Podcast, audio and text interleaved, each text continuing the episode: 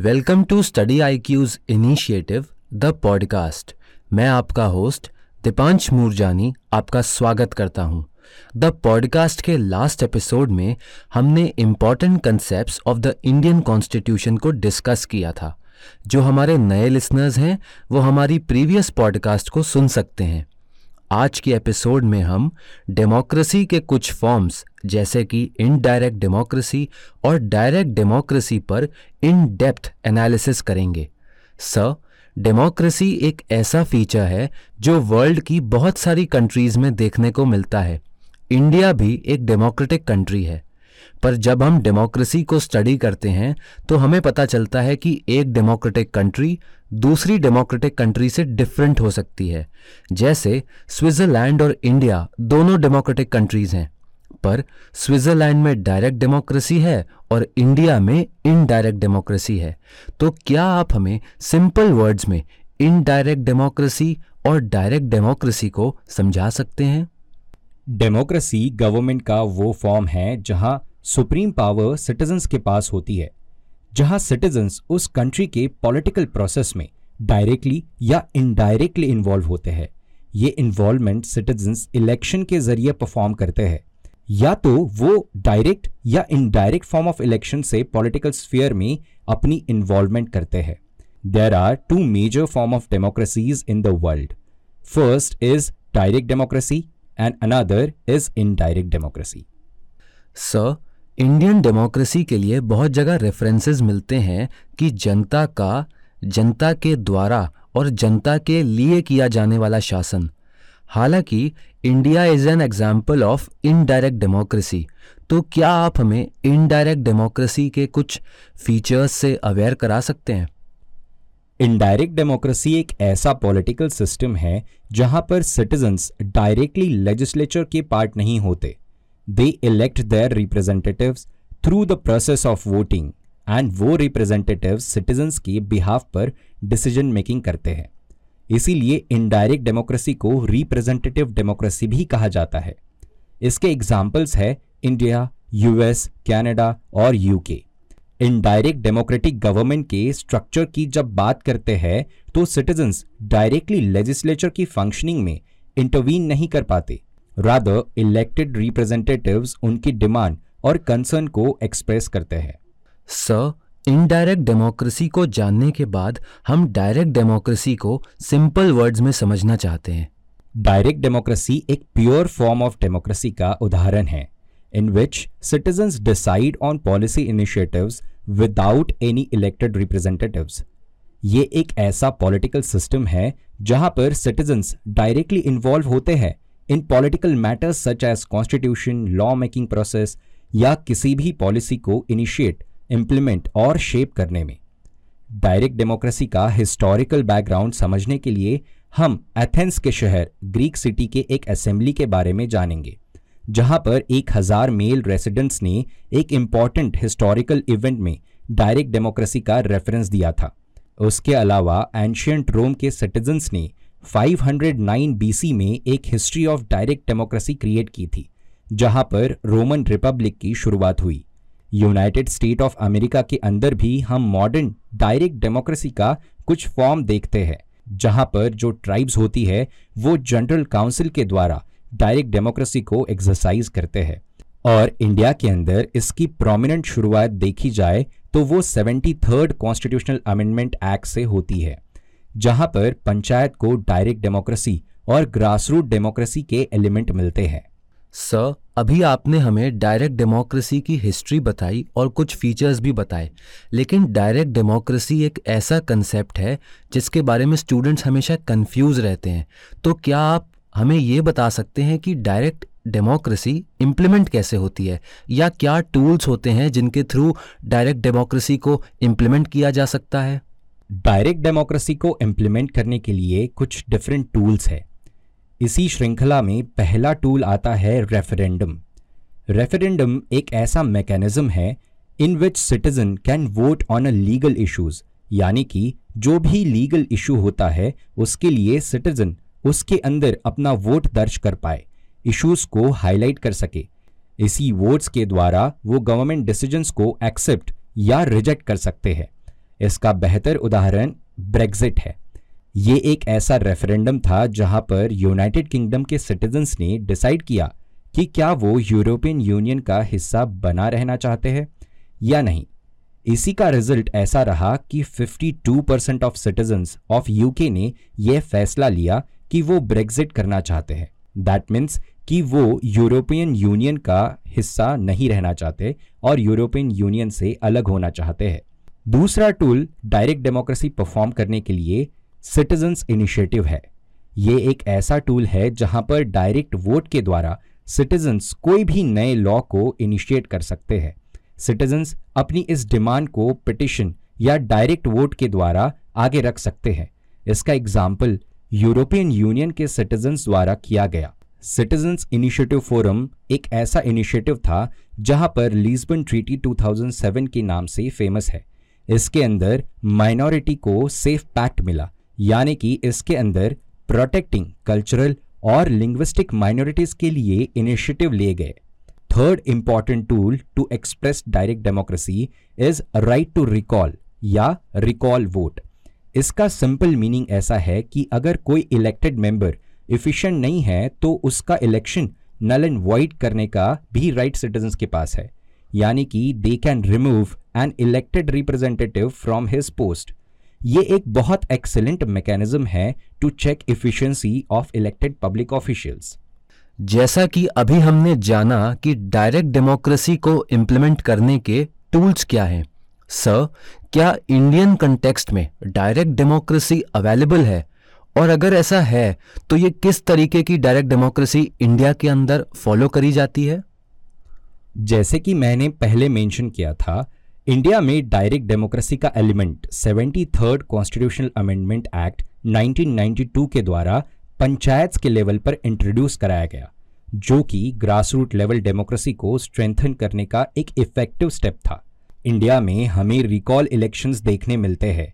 कुछ स्टेट्स जैसे उत्तर प्रदेश, बिहार, उत्तराखंड, महाराष्ट्र हिमाचल प्रदेश, झारखंड और छत्तीसगढ़ में पंचायत लेवल पर सरपंच को अपनी पोजीशन से हटाने के लिए रिकॉल इलेक्शंस देखने को मिलते हैं।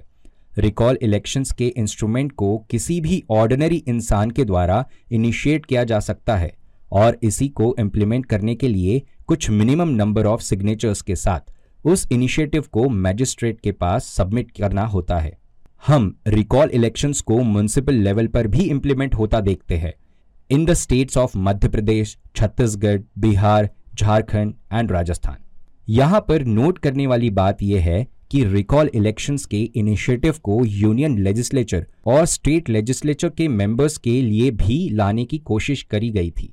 It was introduced as a constitutional amendment bill by C K Chandappan in the Indian parliament in 1973 Atal Bihari Vajpayee ji ने इसको सपोर्ट किया था। बट ये बिल कभी भी पार्लियामेंट ने पास नहीं किया। उसके बाद हमने एक प्राइवेट मेंबर बिल के द्वारा भी 2016 में यही सेम प्रोविज़न देखने को मिली। इसको member of parliament Varun Gandhi ने पार्लियामेंट में 2016 में इंट्रोड्यूस किया था। बट इस बिल को अभी तक पैसेज नहीं मिला। अगर इंडियन कॉन्टेक्स्ट में रेफरेंडम की बात करें तो रेफरेंडम जैसा कोई भी वर्ड इंडियन कॉन्स्टिट्यूशन में मेंशन नहीं है। रेफरेंडम हमें इंडिया में 1975 में देखने को मिलता है, जिसको सिक्किम रेफरेंडम के नाम से भी जाना जाता है। ये रेफरेंडम सिक्किम में मोनार्की को एबॉलिश करने के लिए लाया गया था। हमें गोवा में भी रेफरेंडम देखने को मिलता है, इन द ईयर 1967 गोवा में रेफरेंडम हमें इसलिए देखने को मिला था, इससे ये डिसाइड किया जा सके कि गोवा को सेपरेट टेरिटरी बनाई जाए या फिर उसको महाराष्ट्र स्टेट का एक पार्ट बनाया जाए। गोवा के लोगों ने वोट किया कि गोवा एक यूनियन टेरिटरी बनाई जाए। तो ऐसा ही हुआ और फिर 1987 में Goa become a state. Sir direct democracy को आगे समझते हुए क्या आप हमें डायरेक्ट डेमोक्रेसी के कुछ एडवांटेजेस और डिसएडवांटेजेस के बारे में अवेयर कर सकते हैं? सबसे पहले अगर हम एडवांटेजेस की बात करें तो डायरेक्ट डेमोक्रेसी का सबसे पहला एडवांटेज होता है कि it promotes participation in politics direct democracy के अंदर सिटीजन्स को एनकरेजमेंट मिलती है कि वो पॉलिटिकल सिचुएशंस के बारे में ज़्यादा अवेयर रहे. They are involve in decision making process which allows them to play an important role in political development of their country direct democracy के अंदर सिटीजन्स को ज़्यादा ऑटोनॉमी मिलती है. या फिर हम कह सकते हैं कि ज़्यादा कंट्रोल मिलता है इन डिसीज़न मेकिंग प्रोसेस पर वही इनडायरेक्ट डेमोक्रेसी में सिटीजन्स के पास सिर्फ़ और सिर्फ़ अपने रिप्रेजेंटेटिव्स को इलेक्ट करने की ऑटोनॉमी या फिर कंट्रोल होता है। तीसरा एडवांटेज डायरेक्ट डेमोक्रेसी का है कि वो ट्रांसपेरेंसी मेंटेन करता है। डायरेक्ट डेमोक्रेसी अपने सिटीजन्स को अलाउ करती है to have a transparent relationship with the government यानी कि सिटीजन्स अपनी प्रेफरेंसेस को एक्सप्रेस कर सकते हैं, अपनी डिमांड्स को आगे रख सकते हैं। सिटीजन्स गवर्नमेंट के फंक्शनिंग पर क्वेश्चन कर सकता है। जैसे कि हमने एडवांटेजेस के बारे में बात की, हम कुछ डिसएडवांटेजेस ऑफ़ डायरेक्ट डेमोक्रेसी के बारे में बात करेंगे। पहला डिसएडवांटेज ऑफ़ डायरेक्ट डेमोक्रेसी है इरेशनलिटी यहाँ पर वोटर्स के पास सुप्रीम अथॉरिटी होती है। तो बहुत बार देखा गया है कि वोटर्स इरेशनली वोट करते हैं। दैट इज़ वो किसी भी पॉलिसी के पॉजिटिव्स और निगेटिव एस्पेक्ट्स को ध्यान में नहीं रखते और अपनी इमोशंस के इन्फ्लुएंस में आकर वोट कर देते हैं। जिसका रिज़ल्ट ये होता है कि सेंसिटिव मैटर्स में रैशनल के बजाय इरेशनल तरीके से वोटिंग हो सकती है। और दूसरा डिसएडवांटेज डायरेक्ट डेमोक्रेसी का पोलराइजेशन है। डायरेक्ट डेमोक्रेसी के अंदर पोलराइजेशन कैसे हो सकता है? मान लीजिए डायरेक्ट डेमोक्रेसी के अंदर वोटर यानी सिटीजन्स ही डायरेक्ट वोट कर सकते हैं। और किसी कंट्री में अगर किसी एक कम्युनिटी की या रिलीजियस ग्रुप की पॉपुलेशन बहुत ज़्यादा है as compare to the other groups तो पॉलराइजेशन की संभावना बढ़ जाती है। तीसरा डिसएडवांटेज इन डायरेक्ट डेमोक्रेसी में harms of rights of minorities है।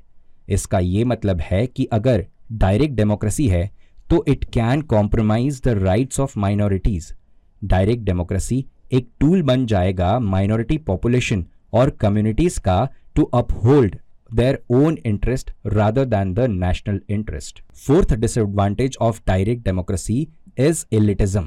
ऐसा हो सकता है कि डोमिनेंट या इलीट लोगों की लॉबी हो और वो अपने इंटरेस्ट को परसिव करने के लिए मॉनेटरी यानी कि पैसे की ताकत या सोशल कैपिटल इन सब का यूज़ करके अपने इंटरेस्ट में पॉलिसीज़ बनाने के लिए डायरेक्ट डेमोक्रेसी को इन्फ्लुएंस कर सकते हैं, जो कि अल्टीमेटली नेशनल इंटरेस्ट के अगेंस्ट होता है।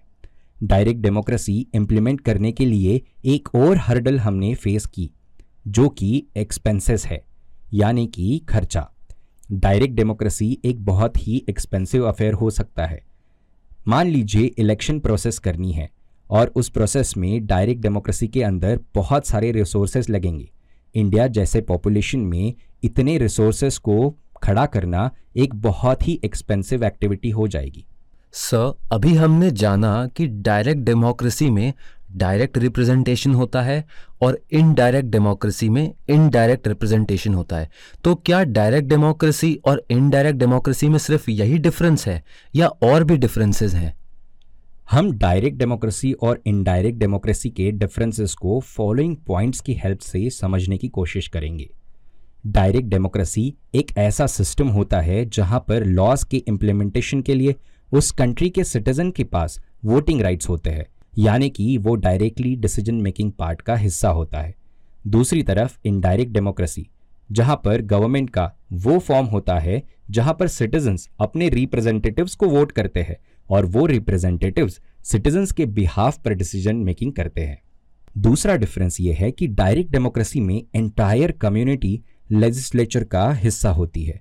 वहीं दूसरी तरफ़ इनडायरेक्ट डेमोक्रेसी में केवल इलेक्टेड रिप्रेजेंटेटिव ही लेजिस्लेचर यानी लॉ मेकिंग का हिस्सा होते हैं। तीसरा डिफरेंस ये है कि डायरेक्ट डेमोक्रेसी बेस्ट सूट करती है छोटे कंट्रीज़ को, जहाँ पर पॉपुलेशन कम है कंट्री का जोग्राफिकल एरिया कम है। फॉर एग्ज़ाम्पल स्विट्जरलैंड इंडिया जैसे पॉपुलस और वास्ट जोग्राफिकल एरिया को गवर्न करने के लिए इनडायरेक्ट फॉर्म ऑफ़ डेमोक्रेसी को बेस्ट सुटेबल माना जाता है।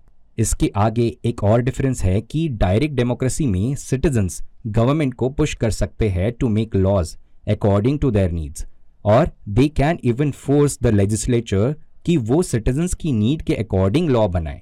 यहाँ तक कि डायरेक्ट डेमोक्रेसी में सिटीजन्स गवर्नमेंट को पुश कर सकते हैं। कि वो एग्जिस्टिंग लॉज में कुछ अमेंडमेंट्स करे। परंतु इनडायरेक्ट डेमोक्रेसी में amending the laws is a very hectic process जहाँ पर इलेक्टेड रिप्रेजेंटेटिव्स पार्लियामेंट के अंदर उस प्रोसेस में ड्यू प्रोसेस को फॉलो करते हुए उस लॉ को अमेंड कर सकते हैं, जो कि एक टाइम टेकिंग प्रोसेस भी हो सकती है। इसका एक बेहतर एग्ज़ाम्पल हम समझ सकते हैं, जो रिप्रेजेंटेशन या reservation of woman in parliament का बिल है, वो अभी तक पास नहीं हुआ।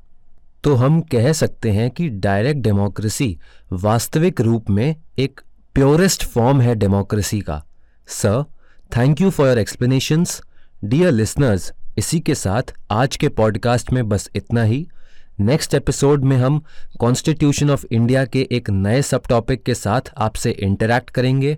तब तक आप बने रहिए स्टडी आईक्यू के साथ। कीप स्टडिंग और आप इस पॉडकास्ट को सभी ऑडियो स्ट्रीमिंग प्लेटफॉर्म्स जैसे कि Google podcast, Kuku F M Spotify Hubhopper Apple podcast पर सुन सकते हैं। लिंक्स कमेंट सेक्शन में पिन किए गए हैं। Thank you.